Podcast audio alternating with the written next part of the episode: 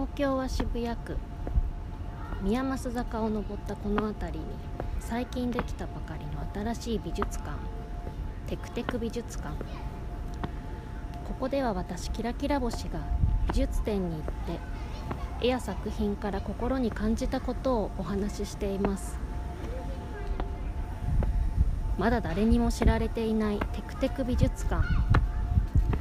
私たちが今日初めての訪問者のようです。さあ着きました。どんな展示の話が聞けるのか一緒に覗いてみましょう。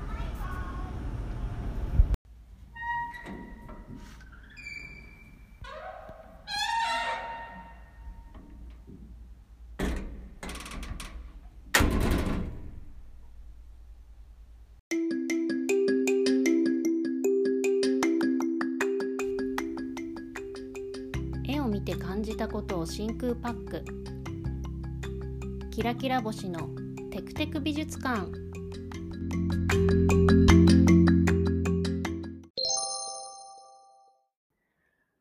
今回の展示はこちら。2022年に行った展示の振り返り。改め最近行った展示あれこれ。というわけで今日は最近行った展示あれこれについて話をしたいと思います。本当は2022年この1年に行った展示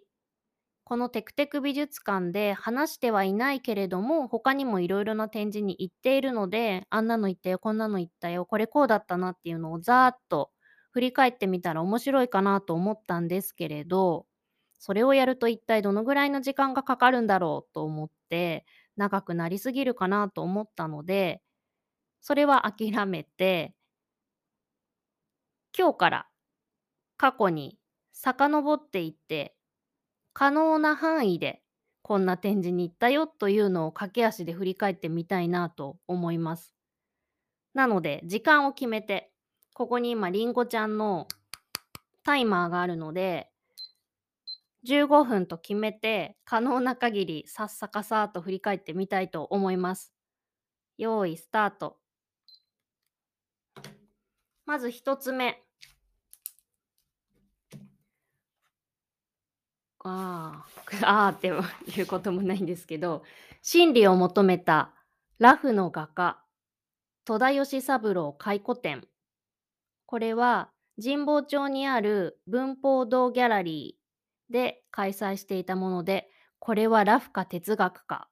とあるんですけれど山形県に生まれて1928年にお生まれになって2016年にお亡くなりになった戸田義三郎さん。この方東京美術学校現東京芸大に入学をして将来を嘱望されてフランス留学もしたんだけれどもそして活躍も期待されたんだが美術界の潮流や評価に背を向けるようにひたすらに創作に没頭し山小屋にこもって哲学書を読みラフを描き続けたっていう方でたくさんのラフの絵がありました。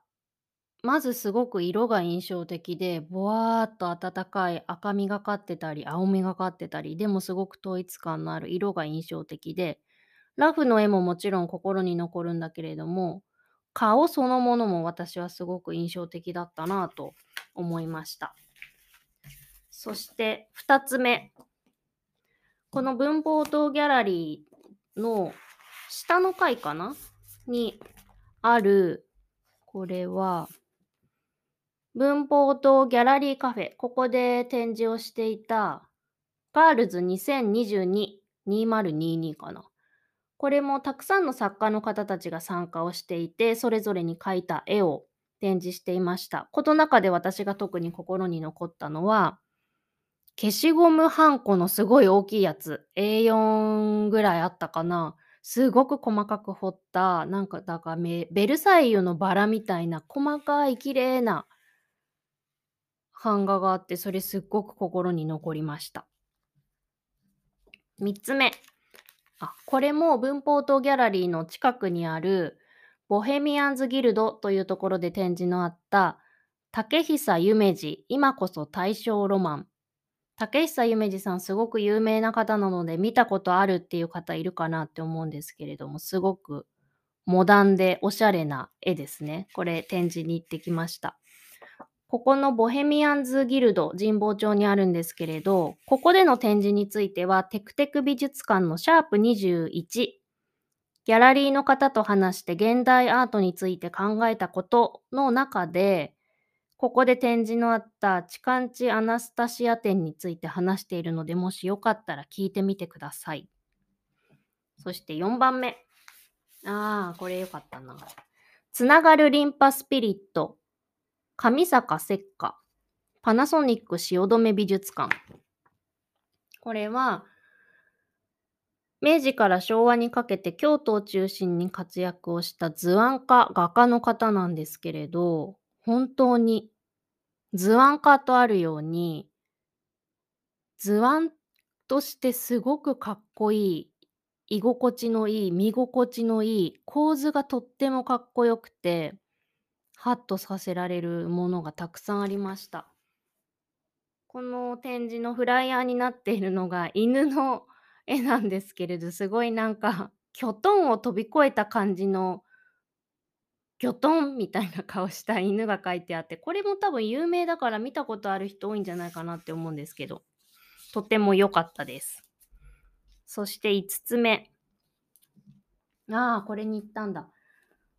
これは、あ、タイトルはこれかな？写真展初めての五丁茂雄。渋谷にあるパルコの上の階のほぼ日曜日の展示スペースっていうんですかね。そこで展示がありました。五丁茂雄さんは写真家の方で写真の展示だったんですけれど、多分有名なのが双子の少女が並んでる写真映画シャイニングっぽいっていう感じのやつなんですけど、それが有名ですかね。この展示すごく面白くて、案内人として和田ラジオさんが冒頭で動画でこの彼の絵の見どころを教えてくれてこんな角度で見たらいいんじゃないか僕はこんな風に楽しんだっていうことを言ってくれてすごくこう見る目の扉を開いてくれてとても良かったです。そしてまた五丁茂雄さんが書かれた日記だったり文字だったりっていうのもたくさん見ることができるのでとても新鮮でした。この五丁茂雄さんというと映画「寝ても覚めても」の中ですごく印象的に彼の写真が取り上げられていて主人公のバクと朝子が最初に出会うのが国立国際美術館で展示のあったこの五丁茂雄の写真展で出会うんですね。そして時を経て今度は良平と朝子が場所を変えてまた再会するんだけどそれも五丁茂雄の写真展なんです。とっても興味深い映画なのでぜひ見てみてください。そして6番目。あ、これ展示じゃないんですけど、ミュージック・イン・ザ・ダーク、横浜みなとみらいホールでバイオリンの演奏会に行ってきました。これ、過去にも私このミュージック・イン・ザ・ダークを見ていて、その時の話をテクテク美術館の15番目、ダイアログ・イン・ザ・ダーク、ミュージック・イン・ザ・ダークの中でお話ししてるんですけど、それが今年もやるって言って、絶対行きたいと思って演奏会に行ったんですね。どういう演奏会かっていうと、真っ暗闇の中で音楽を聴くんです。目の見えないバイオリニストの方と目の見えるバイオリニストの方もいるんですけれど、本当に全部電気が消えて何も見えなくなる。で今回は真っ暗闇の中でビバルディとバッハのを聴きました。これを聞いて、これから先の音楽をすべて暗闇の中で聴きたいって思うほどに、もう音だけで全身に音を浴びて神経を集中させて、真に音楽を聴いたって思えるような体験で涙がポロポロポロポロと出てきました。よかったら15番目のテクテク美術館も聞いてみてください。そして7番目。ああ、これよかったな。出会い120年のイメージ。日本の中のマネ。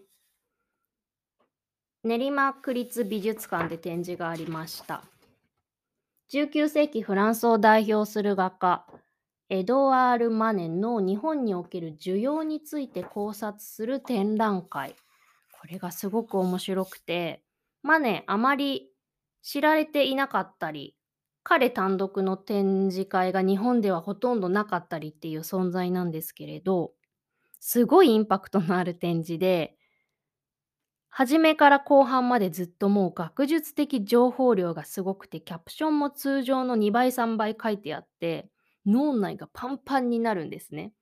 で、うーってなってるところで、最後のショーのところで森村康正さんと福田美蘭さんがマネのことで作品にした絵とかを展示してるんですけども、そこでさっきまで脳内がパンパンになってたその脳内をバーンってやられて、もう弾け飛ぶみたいな体験をしました。だけど、それを見ることを通して、ああ、マネってこういうことかって体に染み込むっていうすごく深くて濃密な展示でした。そして8番目、同じく練馬区立美術館で展示のあったアール・ブリュット2022巡回展変わる形いろいろな素材さまざまな表現に行きました。そして9番目。ああ、岡本太郎東京都美術館。これは一つ前のテクテク美術館シャープ44でお話をしているので、ぜひ聞いてみてください。そして10番目。ああ、これもだ。日本初360度体験型デジタル劇場第2弾、ファン・ゴッホ、僕には世界がこう見える、角川武蔵野ミュージアム。これも、一つ二つ前のテクテク美術館、シャープ43で話をしているので、ぜひ聞いてみてください。11番目。同じく角川武蔵野ミュージアムで展示のあった写真展岩合光明の世界猫歩きに世界のかわいいどでんとした猫の写真展すごく好きですこれ。この国に行ってこの猫に会いたいなと思いました。そして12番目。スイスプチパレ美術館展印象派からエコール・ド・パリエ損保美術館。あこれフライヤーがすごく黄色で爽やかでいいな。気持ちがいいな。これに行ってきました。あそうだな。この展示自体がフライヤーが黄色です。気持ちがいいなって言ったんですけどこの展示自体が絵画を見るのはすがすがしく気持ちがいいって心から思わせてくれるような展示でそしてここの損保美術館が作っているなんかペーパー紙をもらったんですけどそれが印象派新印象派ナビ派とポンタバン派印象派からフォービズムキュビズムまでポスト印象派とエコールドパリについての説明の紙っていうのがあってこれがねすごいいいんですよ。これはこういうことだよこういうことだよなんか年表みたいになっててもうこれをもらいに行っただけでも大満足みたいな感じでした。で損保美術館で私は帰りに大好きなグランマモーデスのポストカードいつもこの損保美術館で多分必ず売っていて大量に買いました。ここの今回の展示にはグランマモーデスは別にないんですけど私は損保美術館に行くといつもグランマモーゼスのポストカードをあれこれと買ってしまいます。で、グランマモーゼスについてはテクテク美術館の何番目だったかな？少々お待ちください。少々お待ちください。何番目だったかな？テクテク美術館の出てきた。シャープ26。グランバモーゼス展素敵な100年人生世田谷美術館。ここで話しているので、興味があったらぜひ聞いてみてください。13番目。ああ、これも良かったな。ジャンプルーベ展。椅子から建築まで。東京都現代美術館。椅子がたくさん展示してあるんですけれど、このジャンプルーベっていう方は、20世紀の建築や工業デザインに大きな影響を与えた。椅子だけじゃなくて、家、建築もすごくつ作っていて、機能的に、簡易的に、素早く、便利に作れる、すっごい頭を使って知的に作ってるんだなっていうのがすごい分かって、とても楽しかった。そしておしゃれなので、座りたいな、住みたいな、いろいろ思いました。そして14番目。同じく東京都現代美術館で展示をしていた常設展コレクションを巻き戻すセカンドというのも見ました。そして15番目。同じく東京都現代美術館。私の正しさは誰かの悲しみ、あるいは憎しみ。これもね、すごかったんですよ。ちょっと一言でどんなだったってとっても言いにくいんですけれど、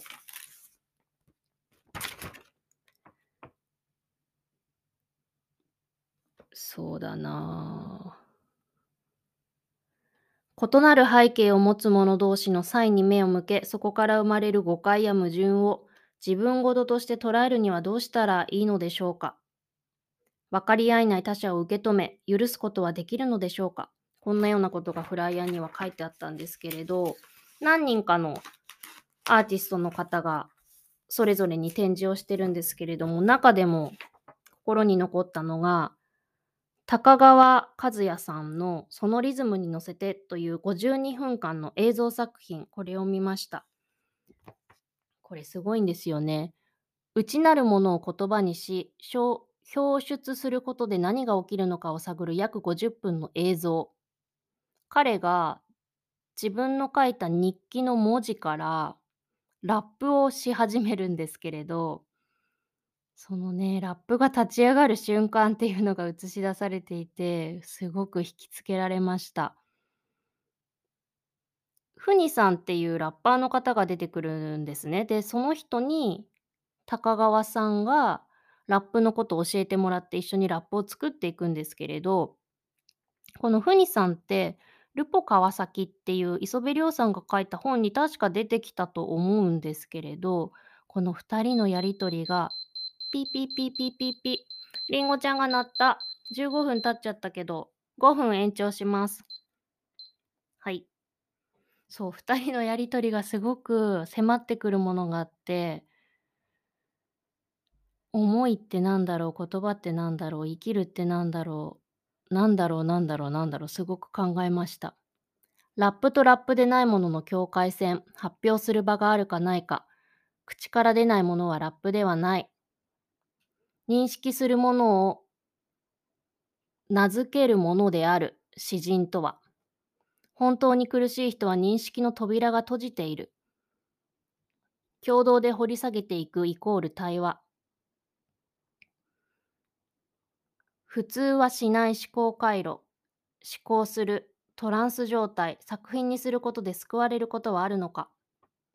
自分のものではなくなっていく。作品という輪郭を持つことで自分のものでなくなっていく。これ映像を見たときに私が暗がりの中でか書き殴った言葉たちなんですけれど、その中で言っていた言葉。で、私はこれを見て、何にかははっきりわからないが感激したっていうのが私の感想。これも暗闇の中で殴り書いてる。シャープペンシルとスケッチブック、あとは消しゴム。シャープペンシルとスケッチブック、あとは消しゴムっていうようなラップを高川さんが作っていくんです。本当になんか大事なこと、すごく大事なことが映像になってる、言葉になってるって思いました。これどっかで見る機会ないのかな？皆さんにも見て感じてみてほしいと思います。16番目。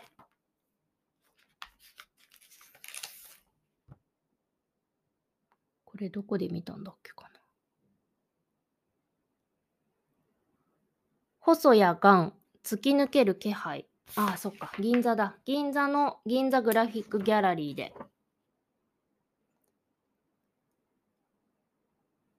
ポスターとかを作っている方の展示に行きました。そして17番目。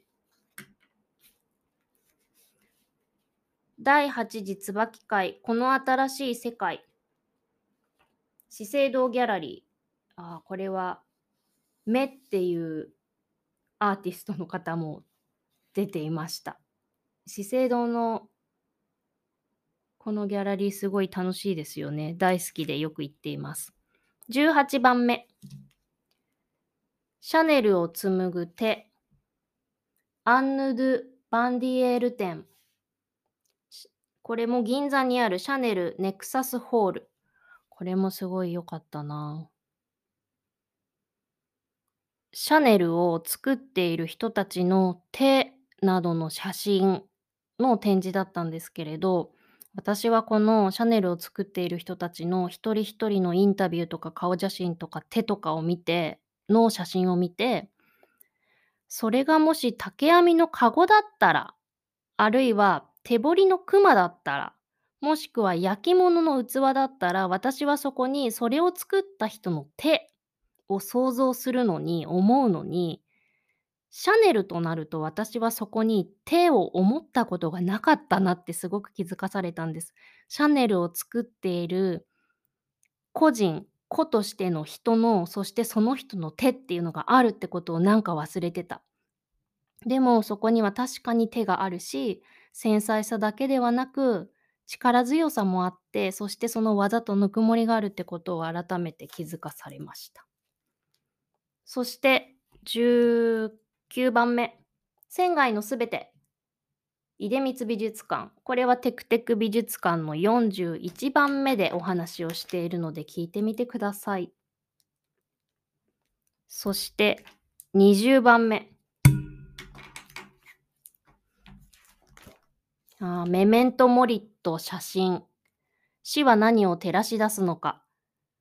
東京都写真美術館。いやー、これも良かったな、メメントモリ。死に関してのいろんな写真の展示がありました。これも良かったな。そして、東京都写真美術館では、他にも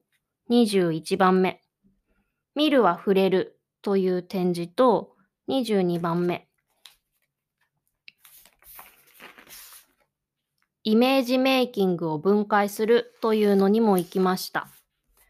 東京都写真美術館については、この展示ではないんですけれど、東京都写真美術館が大好きだっていう話を、ピーピーピーピーピー、テクテク美術館のシャープ28で話しているのでよかったら聞いてみてください。延長時間も終わっちゃった。最後にもう一個おまけで。23番目。ドイツ・ケルン・ルートビッヒ美術館展。20世紀美術の奇跡、市民が作った珠玉のコレクション。新国立、間違えた。国立新美術館。これいつも新国立なのか国立新なのかわかんなくなる。国立新美術館。いやー、これよかったなルートビッヒにあるいろんな作品が来るんですけど、マンレイとか、ウォーホールとか、そうなんかピカソとか、ポップな絵がすごいたくさんあって、ワクワクウキウキしながら見ました。で、私はここで謎な歌を作りました。ルートビッヒ、ルートビッヒ、ルートビッヒ美術館。ルートビッヒ、ルートビッヒ、ルートビッヒ美術館。テーマソングにいかがでしょうか？全部言えなかった全然。23個言うのに時間がかかった。こんな感じでまだまだいろいろありますが、今日はこんな展示に行ったよ話をしてみました。皆さんはこの1年間どんな展示に行ったでしょうか？どんな展示が心に残っているでしょうか？ちょっと振り、この12月に振り返ってみるのも面白いかなと思います。こんなの言ったよ、あんなの言ったよ。ぜひ聞かせてもらえたら嬉しいです。教えてください。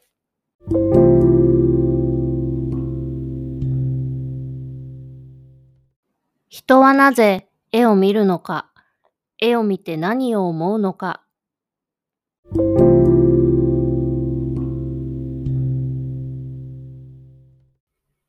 今日はいつもと形を変えてパッパカパーと最近行った展示を可能な限り紹介をしてみました。思い返すとあれも行ったな、これも行ったな、ここの美術館によく行ったなとか色々あるんですけれど。このテクテク美術館の中でも、人はなぜ絵を見るのか、絵を見て何を思うのかって毎回言っていて、どうして絵を見るんだろう、絵を見てどんなことを思うんだろうって思うんですね。あれ楽しそうだから行ってみよう、これ面白そうだから行ってみよう、これすごく行きたかったやつだ、見たかった人のだ、誰かがお勧めしてたから行ってみようっていうこともあれば、通りすがりに知って行くようなものもあるし、色々だけれども時折あるのがすごくくたびれていて、心も体も重いんだけど、でもだから、今日行こうって思う時があって、例えば、テクテク美術館の29番目に話しているミケル・バルセロ展が確かそうだったんですよね。行かなくてもいいんだけど、なんかこれ行かなきゃいけないって思ってよいしょって行く。で、行くともちろんいいわけだから、行って良かったって思うから、やっぱりそういう時がまた来ても行ってしまう。心が重くても体が重くても、ああ、なんか展示に行くべきだ、行った方がいい。それはやっぱりなんか絵からエネルギーが欲しいのか何なのかわかんないけど、疲れた時に大自然の中で癒されたりとか太陽を見て元気になったりとか、夕日を見て、ああ、素敵って思ったりとか、美味しい山の空気を吸ったりとか林の中を歩いたりとか、なんかそういうことと絵を見ることって同質、似たものを感じるところがあって、それって何なんだろうなって思うけど、皆さんはどうですか？どんな風に感じますか？それで絵を見に行くことってあるなって思うんです。おんなじようなことを最近強く感じることがあって飯田橋にある銀嶺ホールという映画館、2本立ての映画を上映している映画館なんですけれど1974年に始まったこの映画館が2022年11月27日で閉館をしました。私はここの映画館大好きで、もう5年、10年どのぐらいかな、ずっと行っています。行っていました。で、閉館してしまうって聞いて、ああ、あと1ヶ月、あと見られる2本立ては何作品、どんどんどんどんそれがカウントダウンが始まって、いつも行っている映画館の椅子に座って映画を見る時に思い出すのは、もちろんたくさんの映画を見て、面白いっていう映画もあったし、ゲラゲラ笑った。映画もあったし、なんだこりゃっていうなんかコメディの、あれ何だったんだろう、もうタイトルも何も思い出せないけど、どういうことっていう映画もあったし、感激して涙を流したこともあったしだけど、ああ、もうすぐここで映画見るの終わるんだなって思いながら椅子に座って、一番に思い出すのはああ、もうダメだって思うような辛い時、しんどい時に、それでも重い心を携えて、ああ、銀嶺ホール行こう、映画見ようって思って、映画を見に来て椅子に座ったその時のことを、その時の記憶をすごい思い出したんです。だからもう最後の、ああ、5回、4回、あと3回、あと2回、これがラストだっていう時にはもう映画が始まる前から涙が出てくるっていう感じ。だけどやっぱり映画を見ることで何か何か何か、絵を見ることで、何か何か何か、その何かが何なのかは分かるところもあるし、分からないところもあって、線でしっかり描けるところもあれば、輪郭すら分からないところもあって、それはこれからもたくさんの絵を見る中で、その線がはっきり描けるようになるかもしれないし、新たに分からないモヤモヤになるかもしれないけれど、それも一緒に味わいながら、これからも絵を見ていきたいなと、作品を見ていきたいなと、映画を見ていきたいなと思っています。皆さんはこの1年間、どんな絵を見ましたか？どんな作品を見ましたか？どんな映画を見ましたか？どんな本を読みましたか？どんな話を誰としましたか？そんなことを思い返してみるのもいいかもしれません。そして、テクテク美術館で最近、テクテク美術館のステッカーを作ったんです。どのぐらいかな？手のひら、手のひらに収まる感じのサイズの ステッカーなんですけれど、裏には、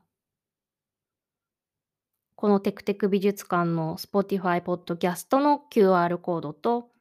テクテク美術館インスタグラムがあるんです。よかったら見てみてください。インスタグラムの QR コードと、テクテク美術館のミュージアムショップがあるので、そのミュージアムショップの QR コードが裏に書いてあって、表はテクテクミュージアムって素敵なロゴが書いてある。これはテクテクミュージアムの店長兼デザイナーのバチョフさんが作ってくれました。で、これは販売するようではなくて、テクテク美術館やってますってアピールするための、知ってもらうためのステッカーなので、いろんな人に配って、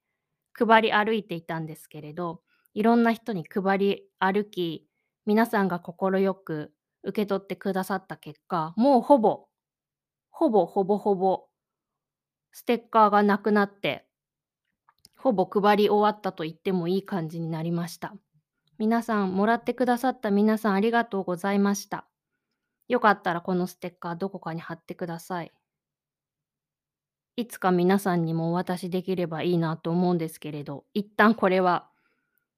皆さんもらってくださってありがとうございました。そして今、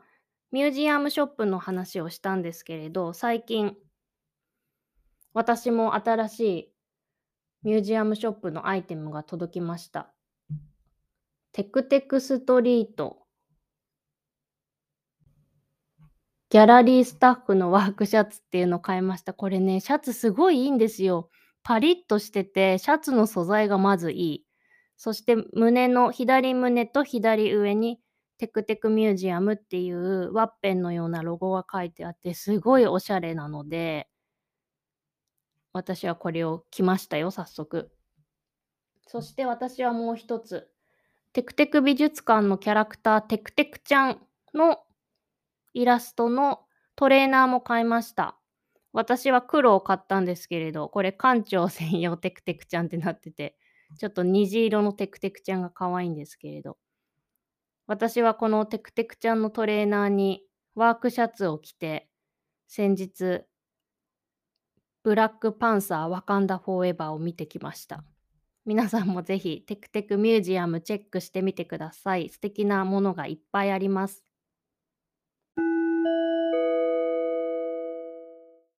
ここでテクテク美術館からのお知らせです。テクテク美術館では皆さんの美術展オブザイヤーを募集しています。2022年今年行ったベストな美術展とその理由を教えてください。次回テクテク美術館でご紹介します。次回のテクテク美術館は2022年12月15日配信。収録日は未定です。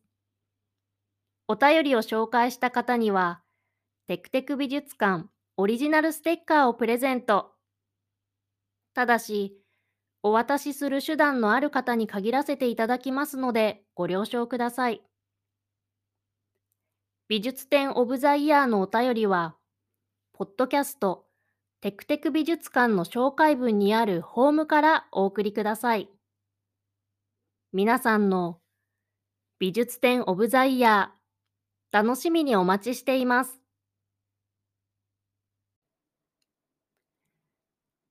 それではまたテクテク美術館でお待ちしています。